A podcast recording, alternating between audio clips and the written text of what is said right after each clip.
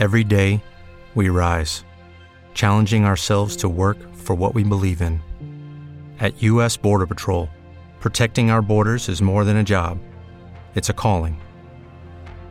Agents answer the call, working together to keep our country and communities safe. If you're ready for a new mission, join U.S. Border Patrol and go beyond. Learn more at cbp.gov/careers. Lucky Land Casino asking people what's the weirdest place you've gotten lucky? Lucky? In line at the deli, I guess? Aha, in my dentist's office. More than once, actually. Do I have to say? Yes, you do. In the car before my kids' PTA meeting. Really? Yes. Excuse me, what's the weirdest place you've gotten lucky? I never win and tell. Well, there you have it. You can get lucky anywhere playing at LuckyLandSlots.com. Play for free right now. Are you feeling lucky? Purchase necessary. Void where prohibited by law. 18 plus. Terms and conditions apply. See website for details. You're listening to Boobies and Newbies. Find and follow Boobies and Newbies at Boobies Podcast across platforms and on boobiesandnewbies.com. And don't forget at Real Kelly Ray on TikTok because TikTok thinks I'm making porn if I use boobies in the handle. Thanks, TikTok.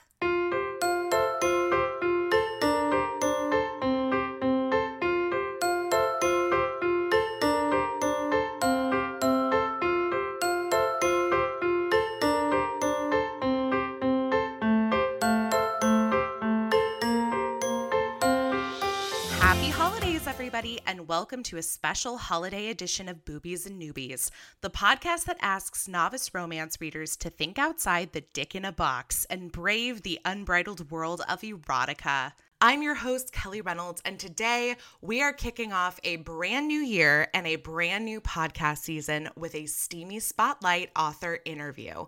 That's right, January marks the start of the seventh season of Boobies and Newbies. Can you believe it? I know I can't. Thank you to everybody who joined us for season six of the podcast. Last season marked a lot of firsts for the podcast. Our first summer special, Slick Summer Nights, our first Tit Talk panels on YouTube, which will return in 2023. And of course, my first published romance novella. You can expect to see more of all of these, plus more reviews and interviews in 2023. And of course, the best way to keep up with what's coming up next is to follow Boobies and Newbies across social media platforms at Boobies Podcast or Real Kelly Ray on TikTok. You can always catch up on past episodes of the podcast on our website, boobiesandnewbies.com, or on your favorite podcast app. If you're a fan of the podcast and you've got a few minutes to spare, I would greatly appreciate a five star review on Apple Podcasts. And last but not least, if you want to be the first to know about what's coming up next, what we're reading, and have exclusive access to bonus clips, private chats, and so much more, you might consider hopping on over to our Patreon page. Now, as per usual, I will include links for all of the above in today's show notes. And now, please join me in welcoming today's guest, whose latest small town romance, Chick Magnet, released just last week. It's author Emma Barry. Welcome, Emma. Kelly, thank you so much for having me. I'm so excited. Thank you. I'm so excited to start the new year with not only a new interview, but you are also a new to me author, which I am always excited to find because I think people have this misunderstanding that if you read romance, you read every romance novel that's out there, which is just not possible. Romance is huge. I mean, there's like literally thousands of romances published every month. The idea that like you could ever discover them all, it's just impossible, which I find delightful, right? It's like you'll always be new new to me authors, they'll always be new to me books. So yeah, thank you so much for for giving me a try. oh, absolutely. No, and you uh honestly, I I was hooked to read your book the moment that I read about the fact. Let me see if I can get the quote from your your uh, representative's pitch, which I just absolutely loved. That was Emma mixes in positive portrayals of men and mental health. I mean, like let's start right there with the green flag. Her own real life experience with a menagerie. We'll get back to that in a second um, or pets and chickens, and even themes of gaslighting. I was like, I have to read this book. I, I honestly, that's all I need. I don't even care what the rest of it is about. That's all I need to know. I wrote it just for you. best feeling, right? Yeah. It's so true. It's so true. Well, and I definitely want to dive a little deeper into all of those, but I think we need to start with her own real life experience with a menagerie of pets and chickens because I, the experiences that I've had with chickens have been wonderful. One of my best friends has her own little we call it her her little homestead farmstead. Mm-hmm. and she has chickens. I think next up on her list if she can convince her husband is to get a goat. Mm. um i don't know how that's gonna fly but it might just be more chickens. Typically you start with a small number of chickens and the next thing you know you have a much larger number of chickens. They call yes. it chicken math and there's definitely something to that. I understand yeah. And I thought it was the funniest thing because when she first got them, she, you know, they had moved to this property and had land. And we asked her, well, where did you get where did you get all the chickens? And she said, you, you like order like eggs online, like it's like off Amazon, and then you like pick them up at your local tractor supply, is the store that she has near her there is actually a special rate to mail live chicks in the in the mail. Like that is oh actually like a like a particular like a postal rate because if you're in the middle of nowhere like where are you going to get chicks? And it's such an important part of like how people fed themselves like back in the 19th century they like created like a postal rate for live chickens. So yeah i mean it's like bonkers right? The whole thing is i had no idea and i, I got my chicken my first chickens five years ago um, and i have learned so very much about it. And yeah that's one of the fun things is you can totally get them in the mail or from yeah. your tractor supply or your local feed store or yeah it's really cool. Well and i don't know if people listening know this or not but you have not had like a, a fried egg or scrambled egg. Like you have not had real eggs to eat until you have had like eggs straight from the chicken coop. Like I I yes. had no idea that it would make like such a difference, but when I did try, first of all, they're the most yellow yolks you'll ever see in your life, but they really are so much more delicious. It is 100% true. And that is why I got chickens because during the summer, at mm. least I live in Southeast Virginia, there's lots of farmers markets. And so you can get like farm fresh eggs. But then when the farmers markets disappear in the fall, I was like, mm. no, no, mm. no, I'm not going back to grocery store eggs. Like this is settling for exactly that reason, right? The like bright yellow yolk and they're bigger too. And like the white isn't as runny. And so it's just, I mean, it's like game changer, right? Yeah. And my critique partner and sometime co writer, Genevieve Turner, she actually lives on a legit farm and she does does have chickens and she has goats and they have horses. And um, she was like, no, no, no, it's really easy. Like you should, and you should just get chickens. And I was like, babe, I live like in the suburbs. And she was like, no, you should get chickens.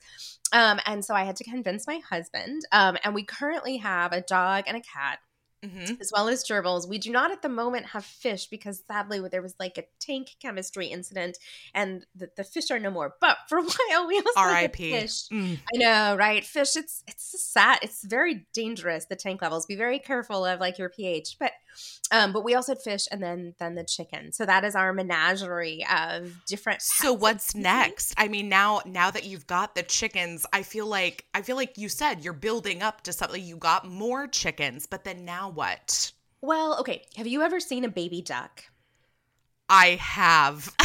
they are criminally adorable. Like, okay, baby chickens are cute, but like mm-hmm. that duck bill, like on the baby mm. duck, it's physically painful. And so every time we are at the feed store in the spring and they have the baby chicks, but they have the baby ducks, I'm always like, oh my God, I need one.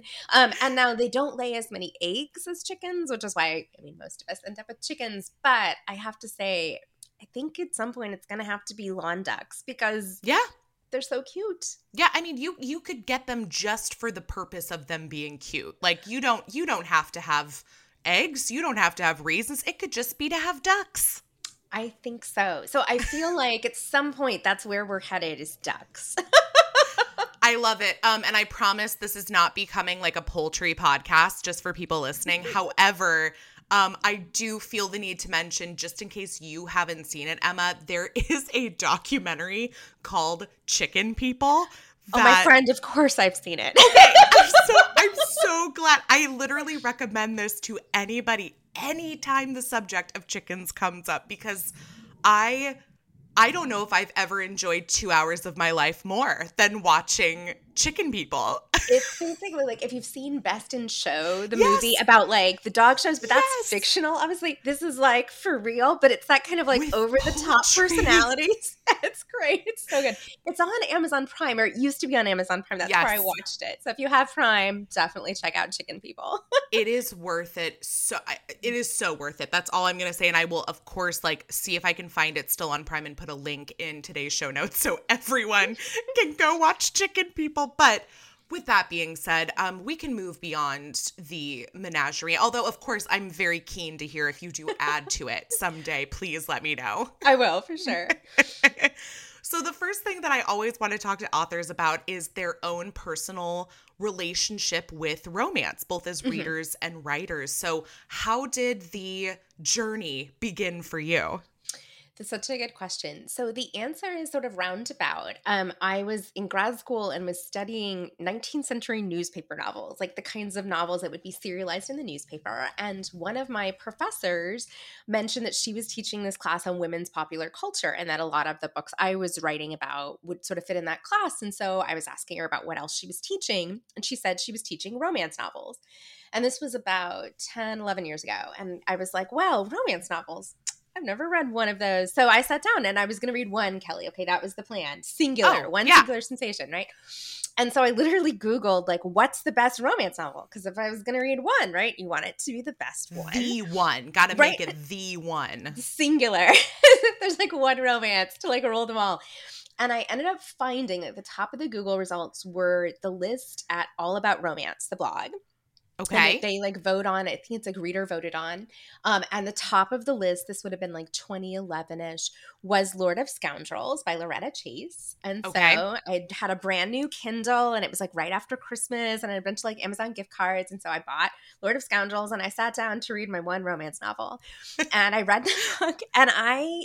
I don't think I'd had fun reading a book in Mm. years. You know, and so here I was a graduate student preparing to become an English professor and I had I don't want to say fallen out of love with reading, but I certainly was not having fun reading. Like my Mhm. reading was all very intellectual.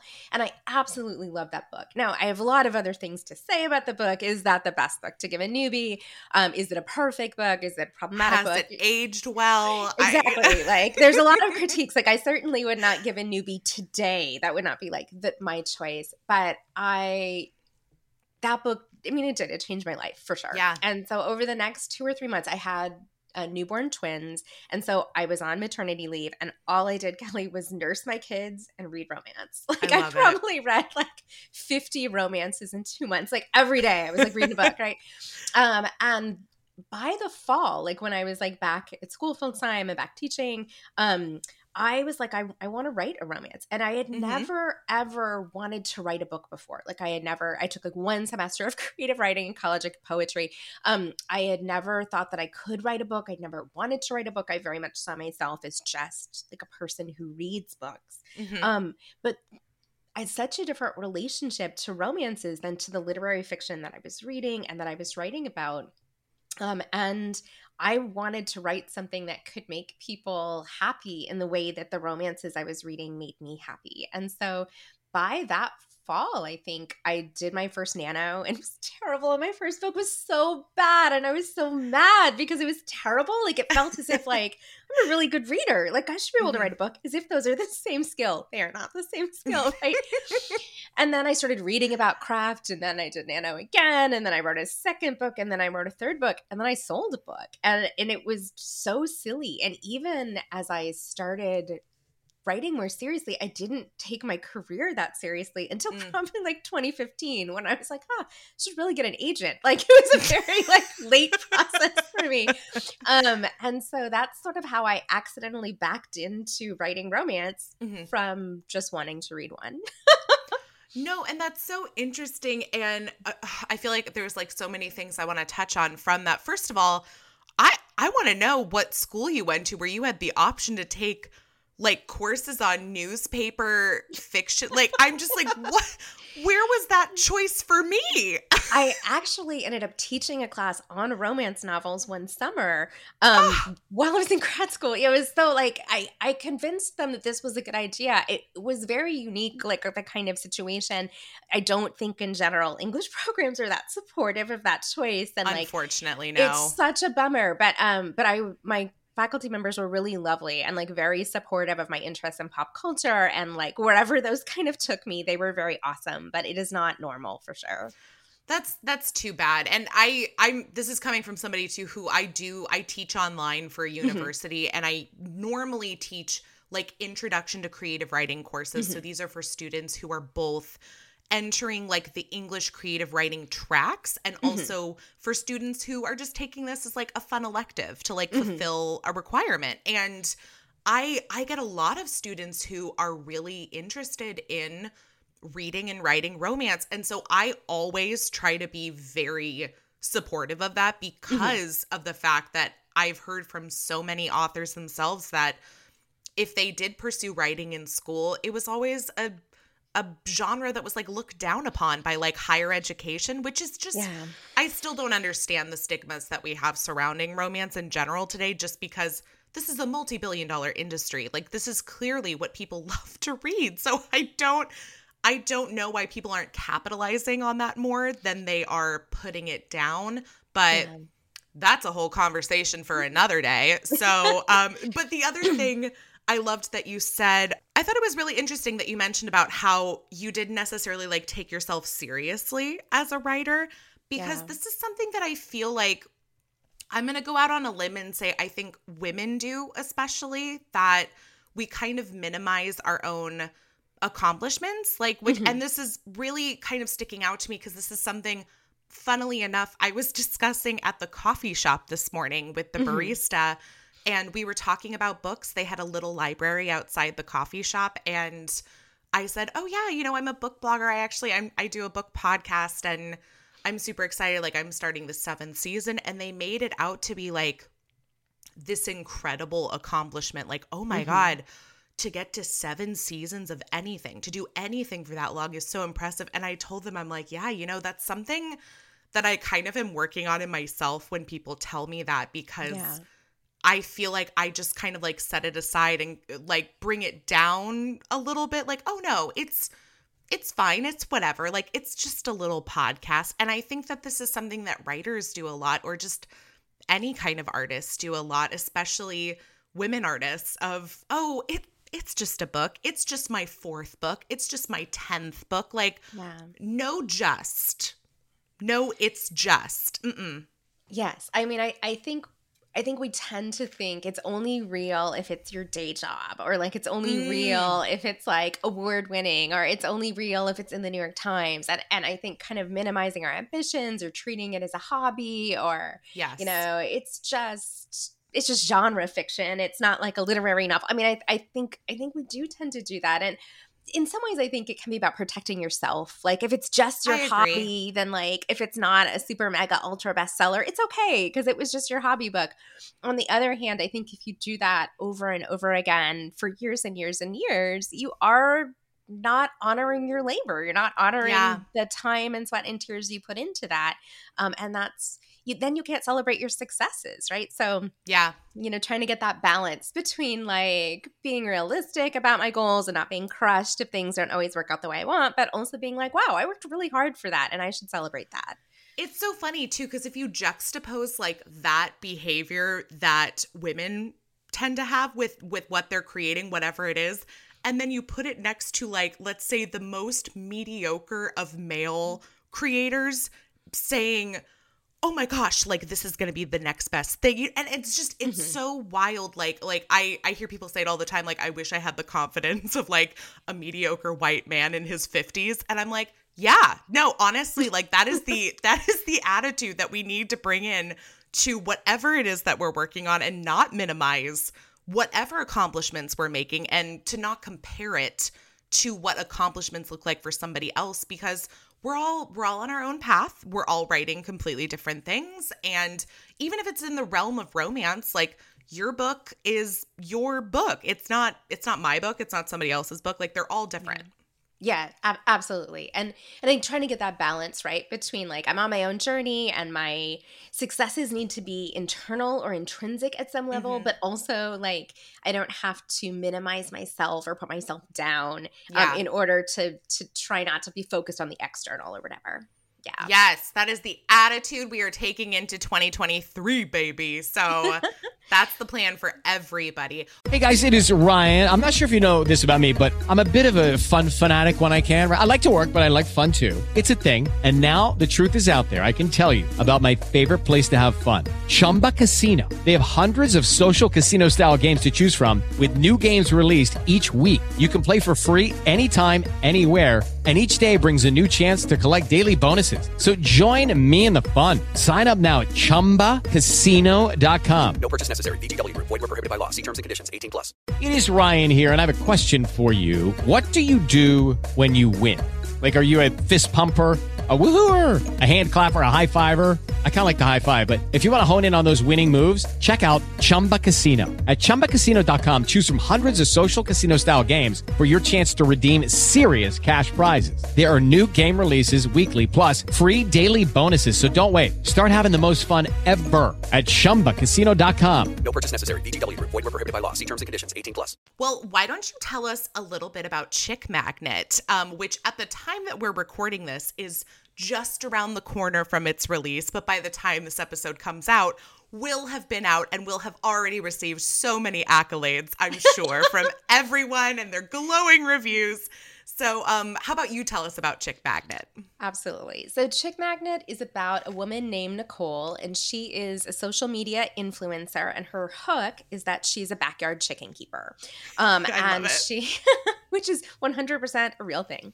And she uh, has just gone through this really horrendous, public, humiliating breakup um, with this YouTuber.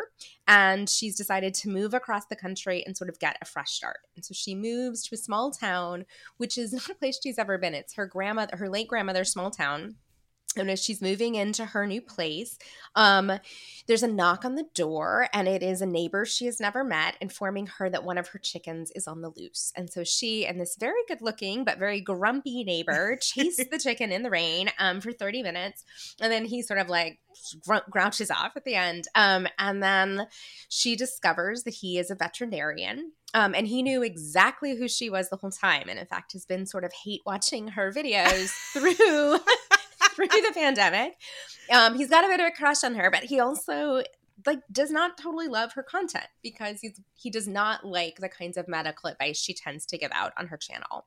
Mm. Um, so they become sort of grudging friends like they're sort of antagonists i wouldn't say enemies but like antagonists and then they're sort of friends and then they're sort of more right and so that is kind of the arc of the book and he is a veterinarian whose business is in trouble partially related to covid stuff but partially related to just like changes in the veterinary industry Mhm. um and so he's kind of struggling and i think his grumpiness is a bit of a put on just in the way that i think her sunshine is a bit of a put on so that's that's the book I love it. We've got Grumpy Sunshine. We've got sort of a, you know, enemies to lovers. We've got neighbors to lovers. We've got chickens. I, I, I mean, there's so much. There's so much here that, uh, you know, sings to my heart at least personally. So I'm, I'm here for it. I think it's also interesting that you mentioned that there is some effects of COVID of the pandemic, like in the book, which I I'm curious, what's that been like uh, to navigate as writing a book and kind of acknowledging the presence of the pandemic? Because I think we've seen that like the majority of authors have sort of like gone ahead and just sort of written worlds that don't necessarily like coexist with a world in which the pandemic has happened but mm-hmm. i'm always very curious from people who have incorporated it into their books like what that's looked like for you Yeah. And let me say at the start, like there is 0% wrong with ignoring COVID in your book and there's 0% Right. wrong as a reader with being like I don't want to read that. I totally understand. and so I know like at the start I'm not trying to like convince any reader that I'm that the way I approached it is right and I knew when I put it in that there was going to be people that that was going to be a thing they didn't dig. And that's Sure. totes okay. here's my perspective. I'm that obnoxious person who's like, I can't get into friends because I don't understand how they have how they afford that apartment. That person who's like, if your character went to college, I want to know how they're dealing with their student loans. Like that's me as as a reader and as a writer. And again, that's not for everyone, but We I, we have a lot in common. and again, I think, and it's about like finding your people, right? Like, not every Mhm. book is for everyone. That's what makes romance delightful. There are thousands of romances, and you got to find your people. exactly. So, I really like those nitty gritty details. And for me, when someone is able to make me believe in the magic of love in a world where people have student loans, in a world where people, where COVID exists, that feels more magical for me than if we are writing in a world where those things don't exist. I totally know that's not going to be everybody's balance, but I really like that. And so when I sat down to write this book, when I started it like at the height of COVID in the middle of 2020, and I thought at first I was just going to put a couple of references into COVID and then I could take them out later if I wanted. In some ways, I just wanted to write about the world as I was experiencing it. Mhm. What happened though was that, and I don't think there's that many words about COVID in the book, but they ended up becoming very important for both of their characterization. They became important in a world in a way in which like I couldn't take it out. You know, my media habits media consumption habits changed because of COVID. I started watching a lot more social media than I had before. I had never Yeah. watched a video on YouTube that wasn't like music before COVID. Um, you know, I had never I was on Instagram, I guess, but like did not consume that much non-book content. I started consuming tons of it, right? And like TikTok and all the rest. Um, and so it made sense to me that Nick's career might have been sort of turbocharged by COVID. yeah. Um, there were also changes in people's like pet behavior around COVID. Like a lot of people got pets. Sadly, I think in the last year or so, some people have maybe given pets up that they adopted um, because of inflation and going back to work and lots of different things. Mhm. There's also all these changes like happening in the vet industry right now. A lot of small practices are selling to big conglomerates. And so like the choice that Will is facing very much reflects what's happening. There is a kind of mental health crisis happening in the veterinary industry. And so like I wanted to put those things in. Again, I know it's not going to be for every reader. Um, Yeah. But for me, it's suddenly the, the way the fact that COVID causes her success, but also causes his failure. I, I really liked the kind of opposite trajectories of that and i really wanted to chew on that in in the book so that was the kind of goal but i don't know how readers are responding my guess is polarizing well, and honestly, I don't I don't think there's anything wrong with that. Like I think Mhm.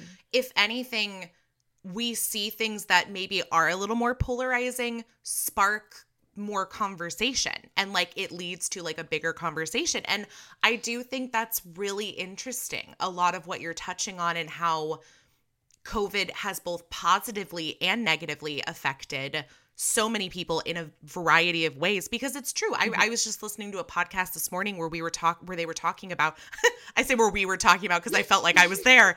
Um, where they were talking about, you know, how there have been positive effects because of the pandemic. And that's not to say that every I would wish a pandemic on anybody in any way. However, I think it kind of gave people a lot of reasons to slow down, to Mhm. look at like they were talking specifically about work life balance and how it was sort of a moment for us to step back and realize like oh my god i am working like 80 hours a week not getting paid my worth not seeing my friends my Mhm. family my partner you know and and just sort of like seeing how that's affected like moving forward as we kind of like are on the tail end of the pandemic yeah and the choices we're making in response to that and i think it's interesting too you know you talk about how your your main female character has like had this breakup Mhm. and which i'm sure because she is a an influencer and her ex was an influencer is also like very public and Mhm. polarizing on the internet for people as well Yeah. but i think we've seen couples break up during the pandemic we've seen Mhm. couples get together during the Mhm. pandemic and we've also seen the effects that it's had on people post pandemic and how there are a lot of women especially nowadays who are saying no like i just no like you know and so i mean there's just i'm glad that you chose to include real life events in in your book because i i really do think this is like a great way to show that you're not just putting it in for I don't want to say shock value, but like for because of like it's a current buzzy topic, but that you can actually incorporate it to then show how it's affected like each of your characters like character arcs. So that's interesting. That at least was the goal, right? again, I don't know how people are going to feel about it. I can just say that once I put it on the page and began like chewing on it, I yeah, it it helped me explain things or help me see things in them that I wouldn't have seen without it. Again, I know it's not going to be for everyone, but that was the goal. You know what though? Not every book is for everyone, period. Like I I tell people that all the time that the best thing I learned in grad school was that it's impossible to expect everybody to like everything you do. Like if, if we all liked all the same things, we would have no variety. We would all be reading mystery books and watching true crime like that would be it like we wouldn't yeah. we wouldn't have anything else and so no i i it doesn't have to be for everybody yes i mean i agree the only way to write a book that everyone likes is to like emily dickinson your book and like leave it in a drawer and then no one will ever dislike it other than that like yes and i guess i would rather write a book that reflects my voice. And look, like mm-hmm. we're all polarizing people. No one loves all of us. That'd be great if they did, but they don't then write something that feels generic, right? And so, I mean, I, yeah. I, yeah. Yeah. And in between all of the chickens and the, you know, social media content and the grumpy sunshine, I do think there are some legit themes that you're tackling um specifically gaslighting and also mm-hmm. mental health especially as it affects men which yeah. i think are two major topics that we're discussing even on social media today because I I consume a lot of content from YouTube and TikTok and I see these conversations about both of those topics daily. So yeah. I'm I'm very excited because I do think romance novels are a great place to explore some darker themes. That's not to say that you're reading a dark romance. Um lots of people do and that's fantastic, but I think because romance novels provide a sort of safe space knowing that in the end it's going to work out. Everybody is going to live happily ever after, or at least happily for now. Knowing that when you go in, I think provides you a sense of security in exploring topics that are maybe like a little more difficult to talk about outside of fiction. Yeah, and I, and I think for both like it's also important for me that sense that like you can have a crappy ex and be like dealing with your mental health and you still deserve love and you still deserve a partner who like helps you shore up your self-worth. And so like for me I like I need to know that sad characters characters whose businesses may be failing also can have happy endings, right? And that kind of trying to get the balance. So for Nick, you know, she's getting over this gaslighting, this emotional abuse, really. Um, one of the things with romance and gaslighting is I think it's been a theme in romance going back to like Jane Eyre. Like I don't I mean I, I think agree. there's also this sense that like this is buzzy, this is we invented it last year. like no, like that's a very You just weren't listening. You this this the term came from the movie Gaslight, which I think came out in like the 50s, like 44, 40... 1944. I, yeah, I remember I watched Gaslight for a women for a, a a class in grad school that was called Psychotic Women in Horror. And mm-hmm. it was the first movie we watched and most of the movies were basically chosen to have a discussion about is this actually like a psychotic woman or is she like a product of what society thinks of as psychotic and this yeah. is just how we treat women and gaslight i mean that that's been out like you said since 1944 like this isn't anything new yeah and so i think sometimes we can feel like this is buzzy, like we just invented it, but it really is very old concepts. I think gaslighting yeah. is sort of one of those. And then you know, with Will and his mental health struggles, I mean, I think there's a lot of stigma about seeking help for mental health, whether you're a man or woman, but I think particularly that idea can interact with masculinity in toxic yes. ways, right? And so yes. he has difficulty admitting that he needs help. He's really worried that, like, if people know that his business is in trouble, they won't love him. Um, mm-hmm. Um, and I think that comes from this idea of like the provider. And I mean, in romance, we see so many heroes who are billionaires and millionaires and that idea of a man being if not really wealthy then certainly very financially comfortable. You know is that yeah. is that intrinsic for hero? It does does someone have to have wealth in order to be considered a good romantic partner you know, I kind of wanted to break down some of those stereotypes with Will. Um, and uh, I don't want to talk about the end, but but I, his arc and kind of like what happens with his business was really tied in with like what does he value and like Mhm. does he have to face his deepest fears about this in order to be really vulnerable to love, in order to be able to say yes to Nick? Like, does he have to kind of like go to the really dark place to kind of be able to bounce back from that? Um, and so that was kind of my goal with his arc. Yeah.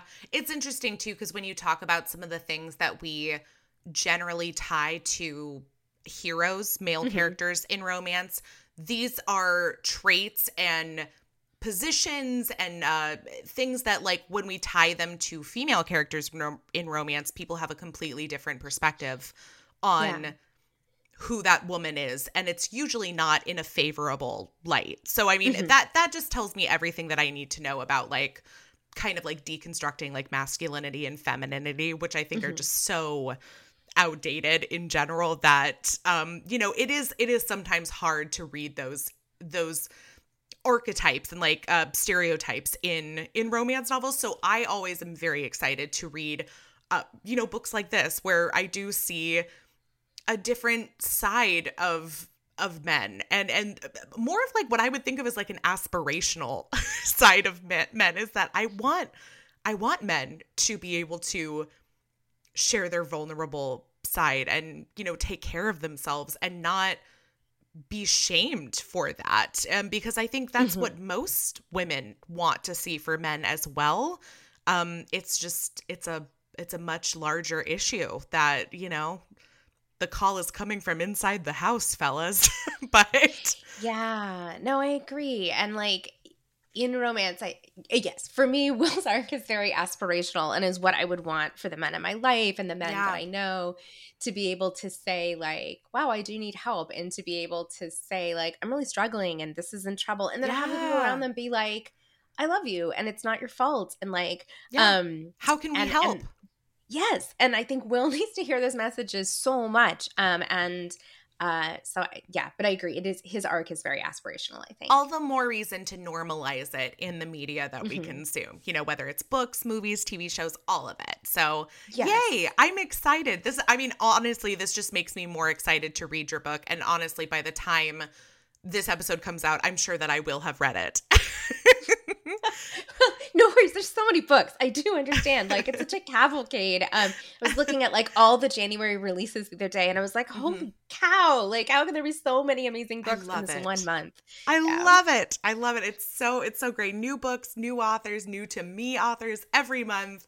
You'll never run out. You'll never, you know, run out of great books to read. So, um well, looking ahead, I'd love to know what's coming up next for you. I mean, I know that's silly to ask since like you're putting out a book this month. I do not want to be that greedy reader. That's just like, give me more, Emma, but um what's coming up next?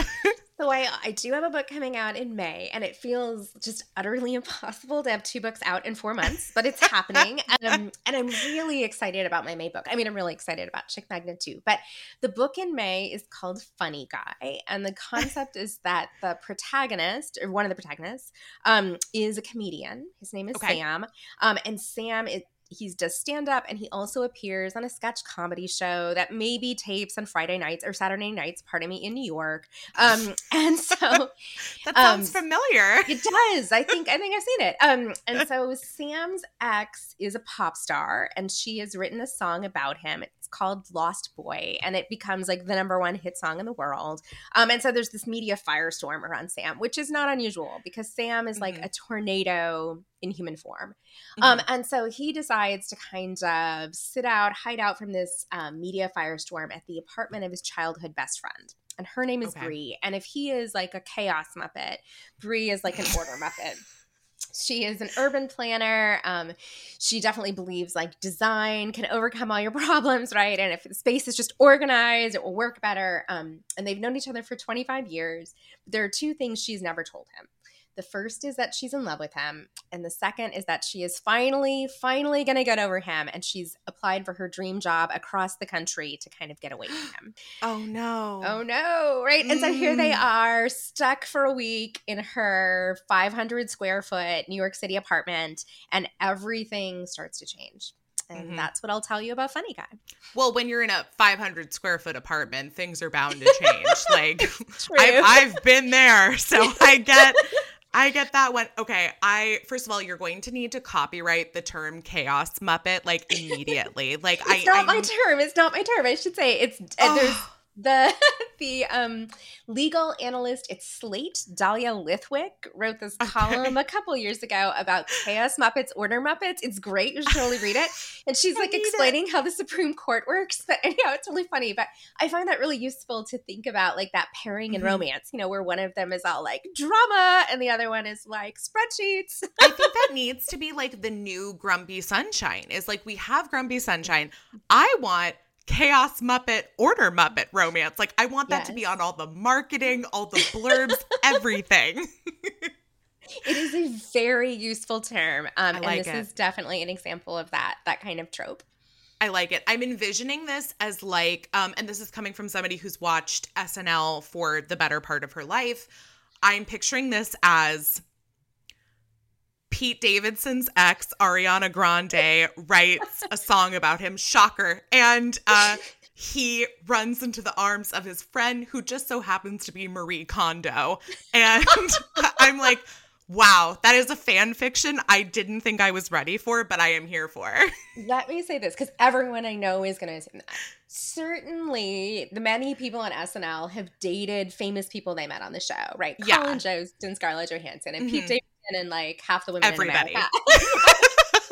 Emma Stone's husband, right, was like a like a director on SNL. Mm-hmm. So like certainly this has happened. Here's what I'll say. My goal as a writer, like I am obviously really interested in the real world and I do a lot of research. But for me, it's like, what's the like boundary of what's real? And then I want to like Yeah. fit my story inside that. So like certainly was I inspired by the Pete Davidson Ariana Grande thing? Yes. But it's not real person fan fiction. At least I don't think it is. I don't want it to, to read that way. Like I no, don't it's a jumping off point. yeah. That's certainly the goal. Is like this like 1% inspiration from reality, 99% invented. So Oh yeah, no, I mean, do I also have like notes on a potential book on my computer that's like inspired by the love triangle between Jason Sudeikis, Olivia Wilde, and Harry Styles? Absolutely. like, of course I do. I, I so want that book. I actually want the book that's like the entire like press junket for that movie, right? With like all of the inner cast drama. And I think we could have like five different romances happening. I want it so Oh, bad. it's so I mean there's just so much gold to like anybody who followed the don't worry don't worry darling right that's what it was anybody who followed that saga and how it ties into like Olivia Wilde and Harry Styles getting together and then there's like a side part with Shia LaBeouf and then there's the Olivia versus Florence Pugh and then Jason Sudeikis like in the background like, like I'm is Ted Lasso like his marriage fanfic? Oh my god, I want it so bad. It could be a whole So good. series. so good. They yeah, exactly. They could make, you know what? Give it 5 years and I'll bet you anything Ryan Murphy, um, you know, the man behind all the American horror story, he's going to make something, whether it's going to be American horror story or um I forget the other one he did, but he's going to like take that whole thing and you will see a show out a one season anthology show that's going to be about the press junket for like this doomed movie. if the entertainment gods are good to us. I mean, Mm. like, that's all I can say. Yes, we're going to manifest it. We're putting it out there to manifest into existence. But Yes. no, that one that sounds like a fun read. I'm also like a sucker for anything um like Hollywood related and I also don't think there's enough out there with like comedians. I know that I've talked about this in a previous um interview and I want to say it was with I think it was with Suzanne Park because I think she also talked about how she did stand up comedy uh, for a while. And we talked about how there aren't enough stand up comedians or like people in comedy in romance novels. So I'm excited to hear about that. It's low key terrifying though, because have you ever read a rock star romance and like inevitably, right? The the big grovel is the rock star writes like a song for the love interest, and you're like reading it, you're like so into the book, and it's awesome. And then you get to the song, and they give you the lyrics, and you're like, And you're like, oh, that's it. it's like sad trombone noise because the lyrics don't feel realistic. Yes. So, if you're writing a comedian protagonist in Yep. romance, you inevitably have to write the stand up and I get it. has to be funny. And like I honestly like I sent out my first arcs of this book today and I have to tell you like I had this moment of terror where I was like, but what if Sam's not funny? Because the whole Mhm. thing will, f- I mean, literally, it's the effing title of the book, but like the whole thing will fall apart if people don't think that the sketches sound like SNL sketches or that the Mm-hmm. comedy could be like I'm saying he's the funniest man in the world. So like Yeah. he better be the funniest man in the world. So I don't know, I'm really scared. Well, you just holler at your girl over here who took sketch writing and improv classes for two years. I will slide into your DMs. awesome. Awesome. Yeah, no, and honestly, I, I mean, I took classes, but it is it's an art form unto itself. Like I think people think comedy is something that's easier to create than drama, and it's 100% not. Like, and any comedian will tell you that. Anybody who writes comedy, who's acted in comedy, will tell you the same thing. It is hard. Especially without like the physical cues because like i Yeah. feel like you can have a sketch that maybe the writing is not hilarious but like the the performing or the acting like elevates it but like this is a book there's no performing right, Right. Like, You've got words on a page, and that's it. i also can't pull from like real life because like if they called Mhm. us tomorrow and they were like emma kelly write an snl sketch we could do it like i believe 100% we could do it because we would take something funny that happened in the world and then we would write like a parody of it but I can't do that for the book, right? Because the book's going to come out a year after I wrote it. And so you can't pull from real life. Like, I can't make fun of the Don't Worry, Darling press tour because that's not happening at that moment. I don't know. I think it'll always be funny, personally. Like, I think it will always be funny. And if people are listening thinking, what the hell are they talking about? I don't know where you've been the last, like, 12 months? yeah like for sure. You need to get onto tiktok do a quick google search. Like i have no doubt somebody has archived a full timeline of events and it is it's worth it. It's worth it. What do that and then watch chicken people the documentary. Those are the two things to do this weekend after listening to this podcast. Totally agree.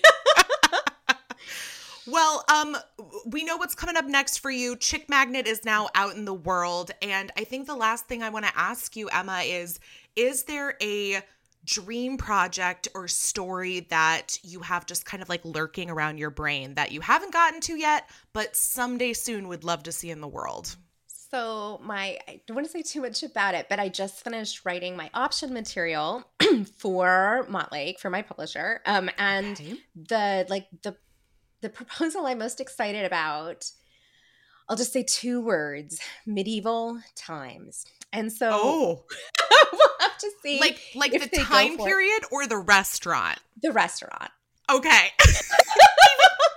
I was gonna be I was gonna be happy with either response, but in my heart I was like, ooh, the restaurant, please. So we'll we'll have to see if they go for it. Clearly, I cannot write a normal book, Kelly. They're like, Emma, just give us a normal romance, and I'm like, right? What if he's a knight? No, no, like a knight today.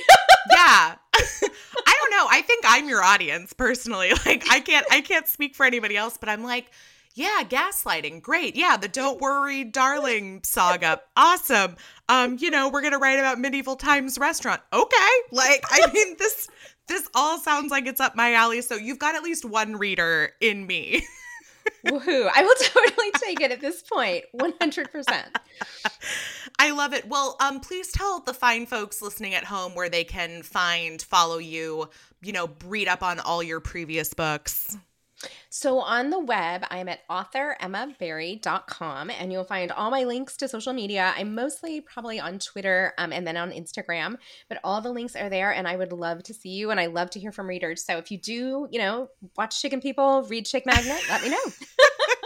Sounds like the perfect thing to do together. You know, watch Chicken People, read the book, vice versa. Like they, you know, they just go hand in hand. I agree. It's, it's like the perfect one two punch of chicken weirdness, but also sexy romance.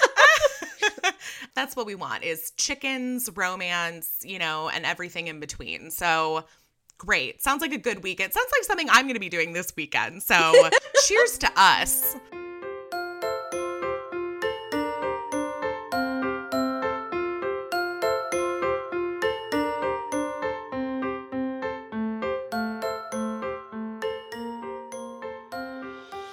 So much for listening. Tune in every Friday for a brand new episode of Boobies and Newbies. And don't forget, you can always catch up on previous episodes on your favorite podcast app or on boobiesandnewbies.com. Happy reading!